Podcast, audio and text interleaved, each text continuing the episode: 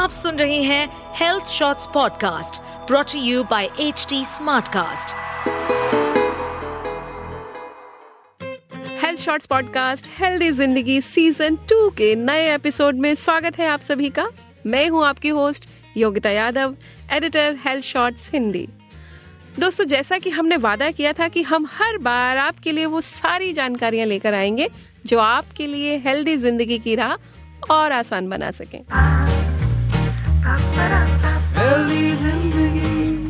इसी वादे के साथ पेश है हमारा हेल्दी जिंदगी का आज का एपिसोड। दोस्तों, हम अपने मन को बहुत छुपा कर रखते हैं। हम कैसे हैं, कैसा महसूस कर रहे हैं, इसके बारे में हम किसी से बात नहीं करना चाहते।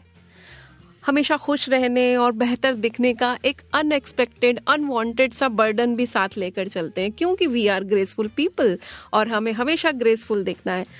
मगर इस अनइंटेंशनली किए गए प्रयास से हम खुद अपनी मेंटल हेल्थ के लिए प्रॉब्लम खड़ी कर लेते हैं।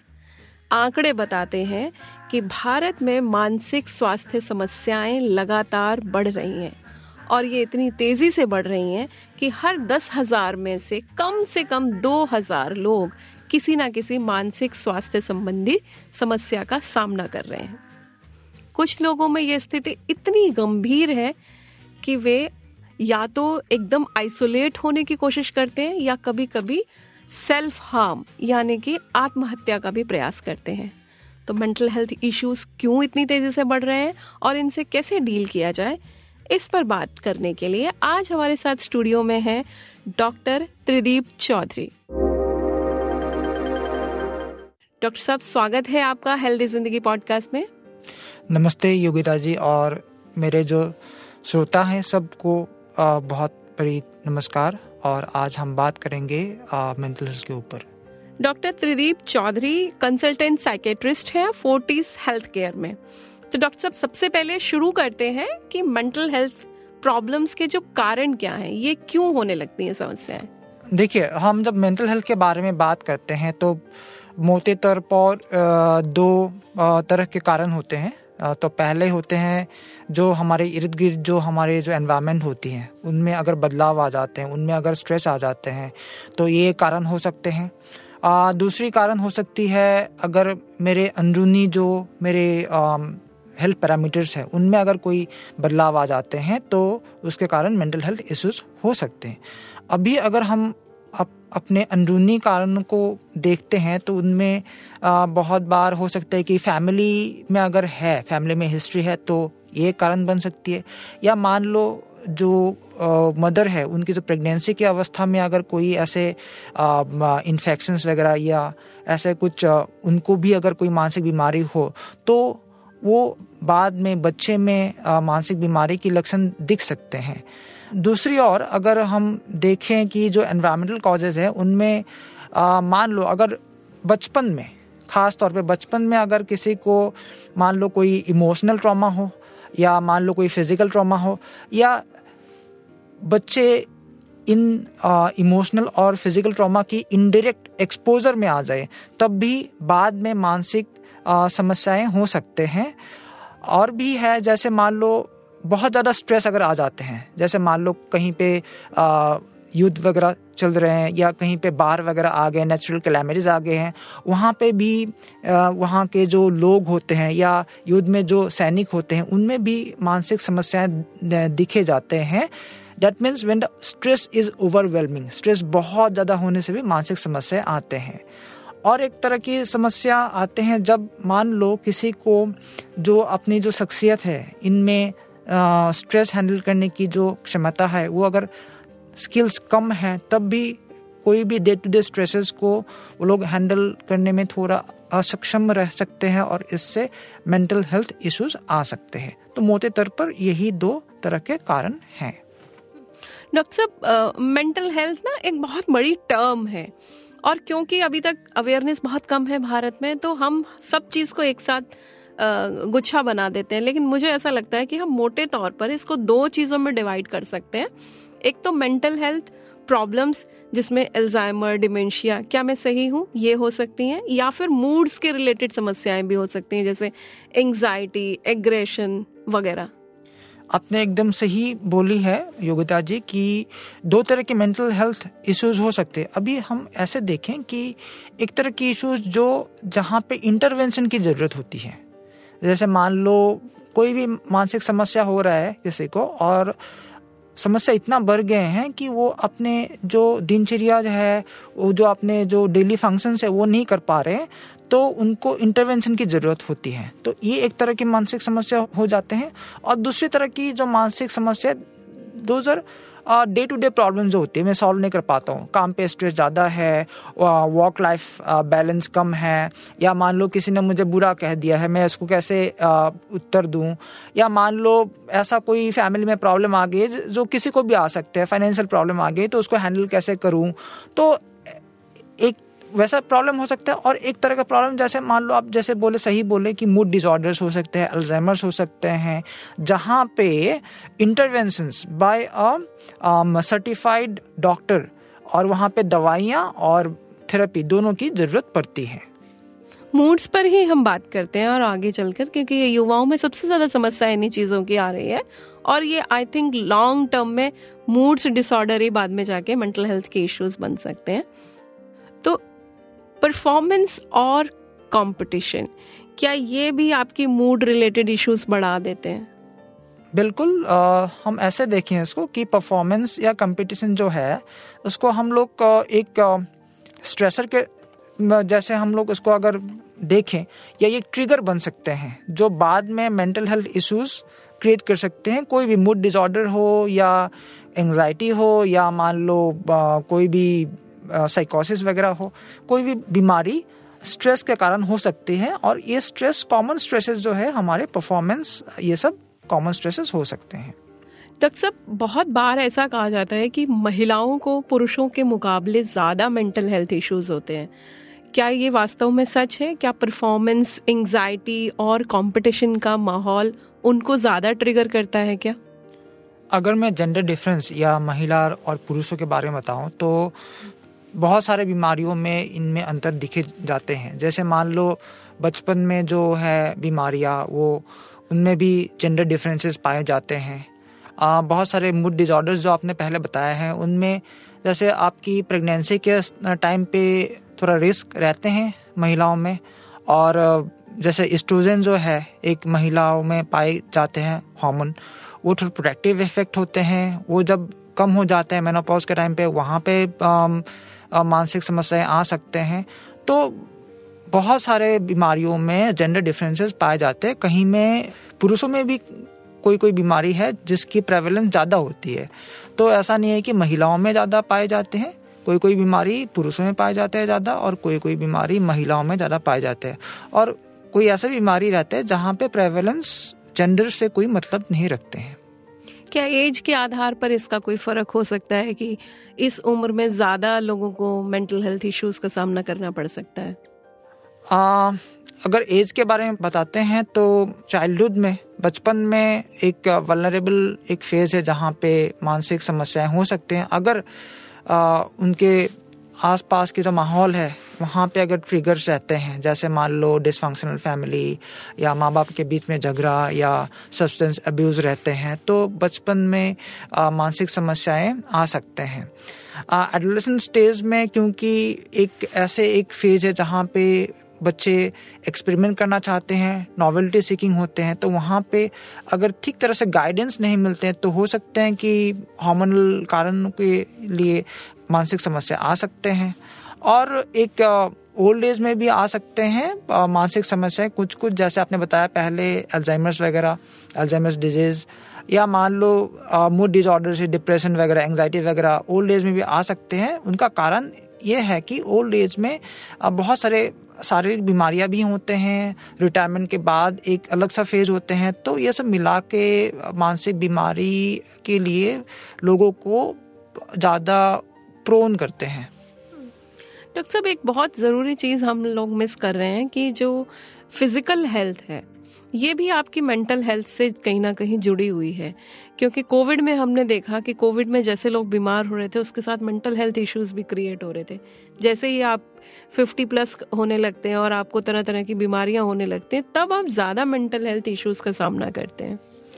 बिल्कुल सही बताया आपने योगिता जी कि फिज़िकल हेल्थ और मेंटल हेल्थ पूरी तरह से जुड़ी हुई है, और बहुत लोग तो ऐसे भी बोलते हैं कि ये एक ही चीज़ है जो कभी कभार मेंटल हेल्थ सिम्टम्स दिखाते हैं और फिज़िकल हेल्थ सिम्टम्स दिखाते हैं, क्योंकि देखिए मेंटल हेल्थ जो है इनकी जो कारण है बहुत बार बायोलॉजिकल कारण होते हैं और फिज़िकल हेल्थ की कारण भी बायोलॉजिकल ही होते हैं, क्योंकि शरीर एक है तो बेशक ये दो जुड़ी हुई हैं।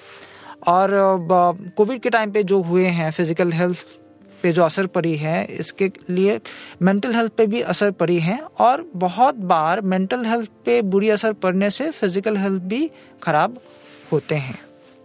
डॉक्टर साहब, मौसम का कुछ असर होता है क्या? हम देखते हैं कि सर्दियों में लोग ज़्यादा परेशान होने लगते हैं, या एक सीजनल अफेक्टिव डिसऑर्डर करके एक टर्म भी है मेंटल हेल्थ में कि वो भी लोगों को फेस आता है, वैसा भी एक। बिल्कुल सही बताया आपने, सीजनल अफेक्टिव डिसऑर्डर होते हैं।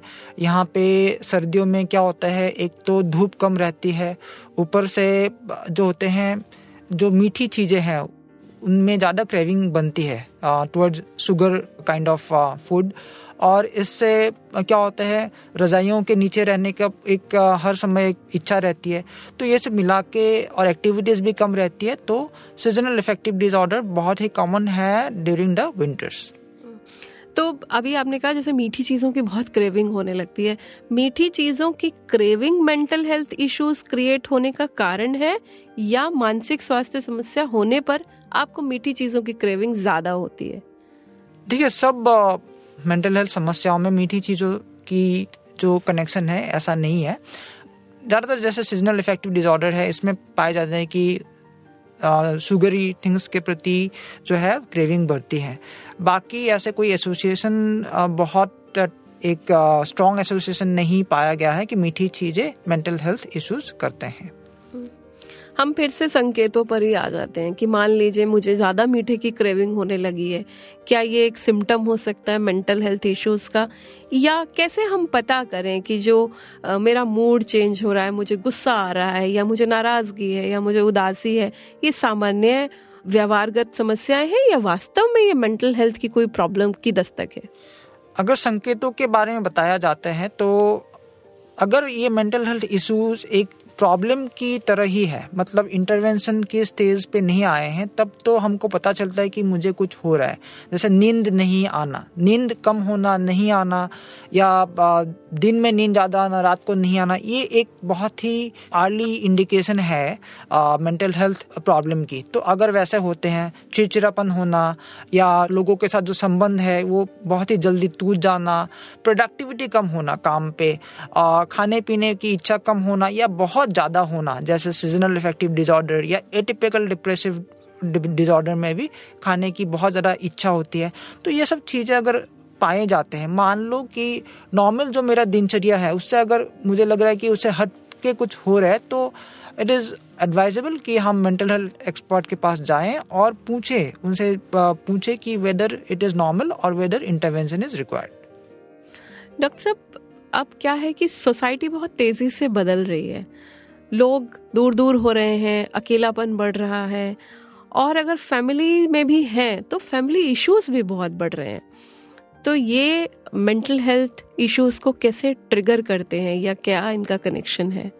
हम अगर अकेलापन या फैमिली इश्यूज़ के बारे में बताते हैं तो ज़्यादातर इसमें क्या होता है, अगर हम फैमिली को देखेंगे तो ज़्यादातर न्यूक्लियर फैमिलीज होते हैं जहाँ पे बच्चे रहते हैं, स्कूल जाते हैं, पेरेंट्स दोनों काम करते हैं, तो यहाँ पे बच्चे के लिए सपोर्ट सिस्टम बहुत कम होते हैं, बहुत कम टाइम के लिए वो लोग अपने साथ मिल के बात कर सकते हैं। तो that is one of the reasons कि मेंटल हेल्थ इशूज़ इतना बढ़ रहे हैं क्योंकि हम आपस में बात नहीं कर पाते हैं। अकेलापन जो है, जैसे मान लो अगर पेरेंट्स वगैरह जो है वो अलग रहते हैं, फिर बच्चे अलग रहते हैं आफ्टर मैरिज, तो वो भी एक कारण होते हैं। पेरेंट्स भी अकेलापन महसूस करते हैं, बच्चे भी क्या होता है एक जैसे अपने साथ जो कुछ हो रहा है वो शेयर करने के लिए कोई नहीं होता है, तो डेफिनेटली अकेलापन मतलब सपोर्ट सिस्टम कम होना मेंटल हेल्थ के लिए अच्छी बात नहीं है और ये मेंटल हेल्थ इश्यूज़ बढ़ा सकते हैं।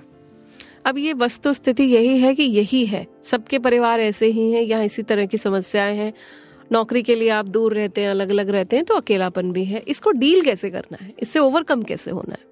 बहुत ही अच्छा प्रश्न है। देखिए, अभी पहले की बात अगर हम करें तो वहाँ पे जॉइंट फैमिलीज थे, जब इश्यूज थे तो हम जाके बात करते थे, है ना, शेयर करते थे। तो अभी क्योंकि वो स्थिति नहीं रही, तो अभी हमें खुद से प्रोएक्टिवली कुछ करना पड़ेगा। अगर मान लो ऐसा हो रहा है तो हमको मेंटल हेल्थ एक्सपर्ट के पास जाना पड़ेगा, काउंसलर्स के पास जाना पड़ेगा, ये सोच के नहीं कि मुझे बीमारी है, ये सोच के कि मैं जो इश्यूज़ को फेस कर रहा हूँ, डे टू डे इश्यूज़ जो हर कोई फेस करते हैं, उसको शेयर करें और गाइडेंस ले, एक स्ट्रक्चर्ड तरीके से उसको सॉल्व कैसे करें। और बहुत ज़रूरी है कि जितने भी दोस्त वगैरह हैं, क्योंकि आजकल ज़्यादातर सोशल मीडिया के ज़माने हैं, तो एटलीस्ट वर्चुअल मीडियम में भी हम उनसे बात करें और हो सके तो बीच बीच में फिज़िकल कनेक्शन बनाते रहें, कि आते जाते रहें और मिलते रहें। तो मेरे हिसाब से ये सब अगर हम कर सकते हैं तो बहुत हद तक ये जो अकेलापन है ये दूर हो सकते हैं। डॉक्टर साहब, बात करने की जहाँ तक बात है, मैं बताऊं कि लोगों में एक फियर होता है कि अगर हम अपने मेंटल हेल्थ के बारे में किसी को बताएंगे तो लोग हमें बुली करेंगे, लोग पीठ पीछे हमारा मजाक उड़ाएंगे। या मान लीजिए ऑफिस में अगर आप किसी से डिस्कस करते हैं कि आपको कुछ खास तरह की समस्याएं हो रही हैं, तो हो सकता है आपकी नौकरी पे बन आए, हो सकता है आपको वो काम ना दिया जाए, या सोसाइटी में आपकी रेटिंग उस तरह से डाउन हो जाए कि अरे इसको तो हमेशा समस्याएं रहती है। तो ये एक फियर है, इस फियर से कैसे बाहर आना है? या इसके अलावा मान लीजिए कि क्या कोई और तरीका है जो हम खुद की हेल्प कर सकें जिसके माध्यम से? देखिए, ये जो भय है या फियर है, इसको ओवरकम करने के लिए हमें अवेयरनेस लानी बहुत ज़रूरी है, जागरूकता। और जो हम ला रहे हैं अभी, जैसे हम पॉडकास्ट कर रहे हैं, ये एक तरह की अवेयरनेस ही हुआ। तो डिफरेंट लेवल्स पे हमको ये अवेयरनेस करनी है। जैसे हमारे मेंटल हेल्थ डिपार्टमेंट की तरफ से भी हम बहुत साल भर में बहुत सारे ऐसे प्रोग्राम्स करते हैं, और इंडिविजुअल लेवल पे, सोसाइटी लेवल पे, गवर्नमेंट लेवल पे ऐसा अवेयरनेस हम अभी बहुत कर रहे हैं, पहले से बहुत ज़्यादा कर रहे हैं, और इसको बढ़ाना है। और मेरे हिसाब से अगर ये अवेयरनेस लाएंगे तो ये स्टिग्मा, ये बुलिंग, जब हम ये डिस्कस करते हैं मेंटल हेल्थ इश्यूज़, तो ये नहीं रहेंगे और लोग ज़्यादा सामने आएंगे और खुल के बात करेंगे। देखिए, मेंटल हेल्थ जब हम बोलते हैं, मेंटल हेल्थ मतलब मेंटल इलनेस नहीं है, मेंटल हेल्थ मतलब मानसिक स्वास्थ्य। ये नॉर्मल, ज़्यादातर ये नॉर्मल ही होते हैं, और नॉर्मल मेंटल हेल्थ ही हमको डिस्कस करनी है आपस में। जी, काफ़ी हद तक आपने बात को समझा और समझाया भी हमारे लिसनर्स को।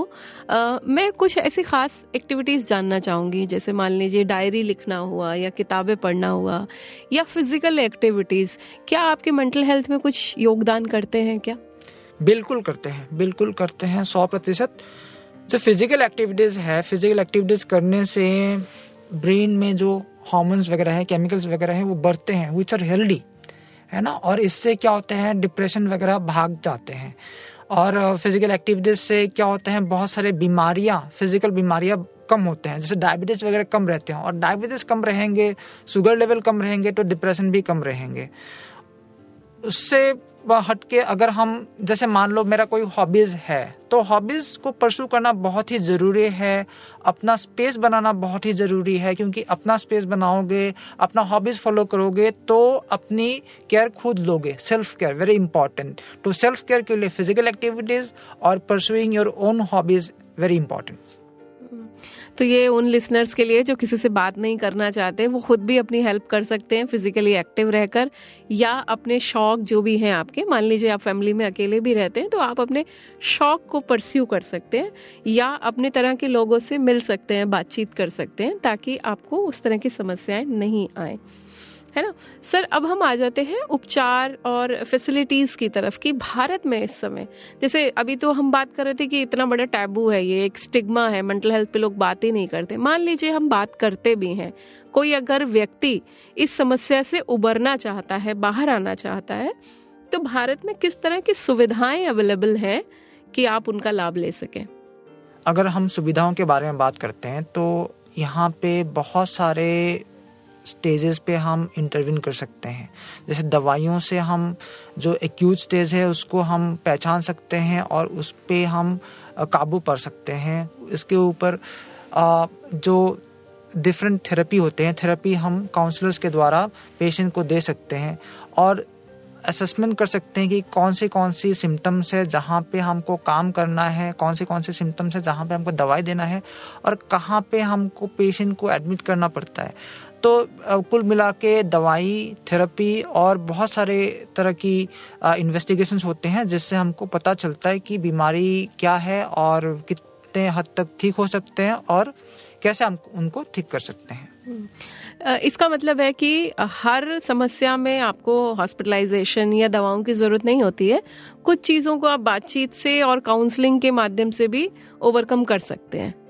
ज़्यादातर जो समस्या हैं उनको हम बातचीत और काउंसलिंग अगर ठीक तरीके से किया जाए, मान लो ऐसे हम बोले कि अगर ट्रेन्ड काउंसलर से हम अगर करते हैं तो अच्छा रिजल्ट आते हैं ज़्यादातर मानसिक समस्याओं में। डॉक्टर चौधरी, आपने एक बहुत इम्पॉर्टेंट बात कही कि ट्रेंड काउंसलर। आजकल सोशल मीडिया का दौर है, बहुत सारे काउंसलर दिखते हैं हमें, जो सब लोग रिलेशनशिप एक्सपर्ट हैं, सब लोग काउंसलर हैं। हम अगर हेल्प के लिए जाते हैं या हम उपचार के लिए जाते हैं तो सही काउंसलर या सही डॉक्टर चुनते वक्त हमें किन चीज़ों का ध्यान रखना है, हमें क्या चीज़ चेक करनी है कि हम सही व्यक्ति के पास हैं या नहीं है? यहाँ पे हमको पहले जो एक्सपर्ट है उनकी थोड़ा बैकग्राउंड हम चेक कर सकते हैं, जैसे कौन सी डिग्री ली है या कहाँ से ली है, या लोगों से बात कर सकते हैं कि कैसे फीडबैक उनसे मिले हैं। तो ये सब चीज़ें अगर हम बेसिक देखते हैं ना, देख के उनको छूनते हैं, तो मेरे हिसाब से हम एक अच्छे काउंसलर या अच्छे डॉक्टर के पास हम जा सकते हैं। डिग्री का ही हम फिर से उसी पे आ जाते हैं कि जैसे साइकेट्रिस्ट होते हैं, साइकोलॉजिस्ट होते हैं, काउंसलर्स होते हैं। ये थोड़ा सा कंफ्यूजिंग होता है एक लेमैन के लिए। और इसके बाद मैं सवाल ये पूछूंगी कि आजकल रिलैक्सिंग मेडिसिन्स जो होती हैं या एंटी डिप्रेसेंट जो हैं या स्लीपिंग पिल्स जो हैं, ये भी बहुत मिलने लगी हैं। मतलब बहुत आसानी से तो नहीं मिलती मगर मिल जाती हैं ओवर द काउंटर, तो इनके दुष्प्रभाव भी हो सकते हैं क्या? तो मैं आपके पहले प्रश्न को आता हूँ जहाँ पे आपने बताया कि साइकोलॉजिस्ट और साइकियाट्रिस्ट के बीच में क्या डिफरेंस है, अंतर है। साइकियाट्रिस्ट जो होते हैं वो बेसिकली एमबीबीएस करते हैं नॉर्मल बाकी डॉक्टर्स जैसे, और फिर साइकियाट्री में स्पेशलाइजेशन करते हैं। उसके बाद भी वो डीएम कर सकते हैं, सुपर स्पेशलाइजेशन कर सकते हैं, जैसे एडिक्शन हो गई या मान लो चाइल्ड साइकियाट्री हो गई। तो वैसा है साइकियाट्रिस्ट एमडी और डीएम कर सकते हैं। अगर साइकोलॉजिस्ट के बारे में हम बात करते हैं तो साइकोलॉजिस्ट बेसिकली आर्ट्स बैकग्राउंड से आते हैं। दो तरह के साइकोलॉजिस्ट होते हैं, क्लिनिकल साइकोलॉजिस्ट और काउंसलिंग साइकोलॉजिस्ट। जो क्लिनिकल साइकोलॉजिस्ट होते हैं वो ज़्यादातर बीमारियों के असेसमेंट वगैरह भी कर लेते हैं और ये रिहेबिलिटेशन काउंसिल ऑफ इंडिया द्वारा रिकॉग्नाइज्ड होते हैं, डिग्री आरसीआई रिकॉग्नाइज्ड होते हैं। जो काउंसलिंग साइकोलॉजिस्ट होते हैं वो ज़्यादातर काउंसलिंग प्रोसेस ही करते हैं। बहुत सारे थेरेपी होते हैं, बहुत तरह के थेरेपी होते हैं। काउंसलिंग एक तो बहुत ही आम शब्द है, लेकिन बहुत तरह के थेरेपी होते हैं, उनके बहुत टेक्निकल नेम्स भी होते हैं। तो थेरेपीज वगैरह काउंसलिंग साइकोलॉजिस्ट कर सकते हैं, वो लोग असेसमेंट नहीं करते हैं। तो ये हो गई साइकोलॉजिस्ट और साइकियाट्रिस्ट के बीच में जो अंतर। दूसरी प्रश्न जो आपने पूछे वो है कि जो दवाइयों के बारे में। देखिए, दवाई एकदम से क्लियर है, कोई भी दवाई अगर हम लेते हैं तो प्रेस्क्रिप्शन होना बहुत ज़रूरी है, क्योंकि देखिए दवाइयों का इंडिकेशंस एकदम किताब में हमारे प्रोटोकॉल में दिया हुआ होते हैं, तो उसके हिसाब से ही हम दवाई देते हैं। अगर कोई भी दवाई हम बिना प्रेस्क्रिप्शन से मतलब बहुत दिनों तक लेते रहते हैं तो उसका दुष्प्रभाव हो सकते हैं, इसलिए प्रेस्क्रिप्शन से ही आप दवाई लो। ये पेशेंट और पेशेंट के जो अटेंडेंट है उनके लिए भी ज़रूरी है, जो फार्मासिस्ट है उनके लिए भी बहुत ज़रूरी है। Thank you so much. आपने बहुत सारी बातें हमें मानसिक स्वास्थ्य के बारे में बताई।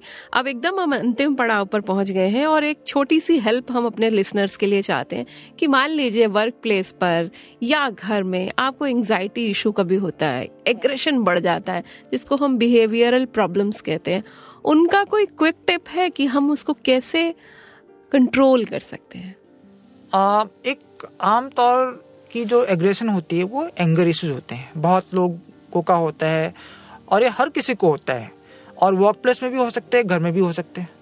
एंगर इश्यूज को हम कैसे डील करें, which is a type of aggression. तो यहाँ पे पहले तो चीज़ है हमको अवेयरनेस आनी चाहिए कि मैं गुस्सा हूँ और गुस्सा आने से मुझे कौन से शारीरिक लक्षण आते हैं, जैसे सांस तेज़ होना, या मान लो कि कंपन होना हाथों में, या मान लो कि बहुत ज़्यादा रेस्टलेसली इधर उधर वॉक करना। तो ये सब लक्षण अगर आते हैं, बहुत ज़रूरी है कि उसके बारे में हम अवेयर रहें, सेल्फ अवेयर रहें, और जब ऐसे सिम्टम्स आते हैं तो हमको उस माहौल से निकल के थोड़ा कहीं और जाके थोड़ा लंबे सांस वगैरह लेना चाहिए ताकि माहौल बदल जाए और उस घटना से हम दूर रहें और हम उसमें रिएक्ट ना करें। बहुत ज़रूरी है कि ये अगर हम दो चीज़ करेंगे तो मेरे हिसाब से एग्रेशन या एंगर आउटबर्स्ट बहुत ही हद तक कम हो सकती है। Thank you so much sir. कहा भी गया है कि गुस्से में कभी भी रिएक्ट नहीं करना चाहिए, इसके बाद में बहुत सारे दुष्परिणाम आपको झेलने पड़ सकते हैं। आपने मेंटल हेल्थ के बारे में बहुत ज़रूरी जानकारी हमें दी, आप हमारे स्टूडियो में आए, आपका बहुत बहुत आभार, धन्यवाद। ये था हमारा आज का एपिसोड। इसे प्रोड्यूस किया है दीक्षा चौरसिया ने और एडिट किया है संजू अब्राम ने। आपको कैसा लगा हमें ज़रूर बताएं। आप मुझसे कनेक्ट कर सकते हैं yogita.yadav@hindustantimes.com पर। हेल्दी जिंदगी सीजन 2 पॉडकास्ट को शेयर करें अपने दोस्तों और प्रियजनों के साथ, क्योंकि पहला धन निरोगी काया, हेल्थ इज वेल्थ। इस पॉडकास्ट पर अपडेटेड रहने के लिए हमें फॉलो करें @HDSmartcast। हम सारे मेजर सोशल मीडिया प्लेटफॉर्म्स पर मौजूद हैं और ऐसे पॉडकास्ट सुनने के लिए लॉग ऑन टू www.hdsmartcast.com।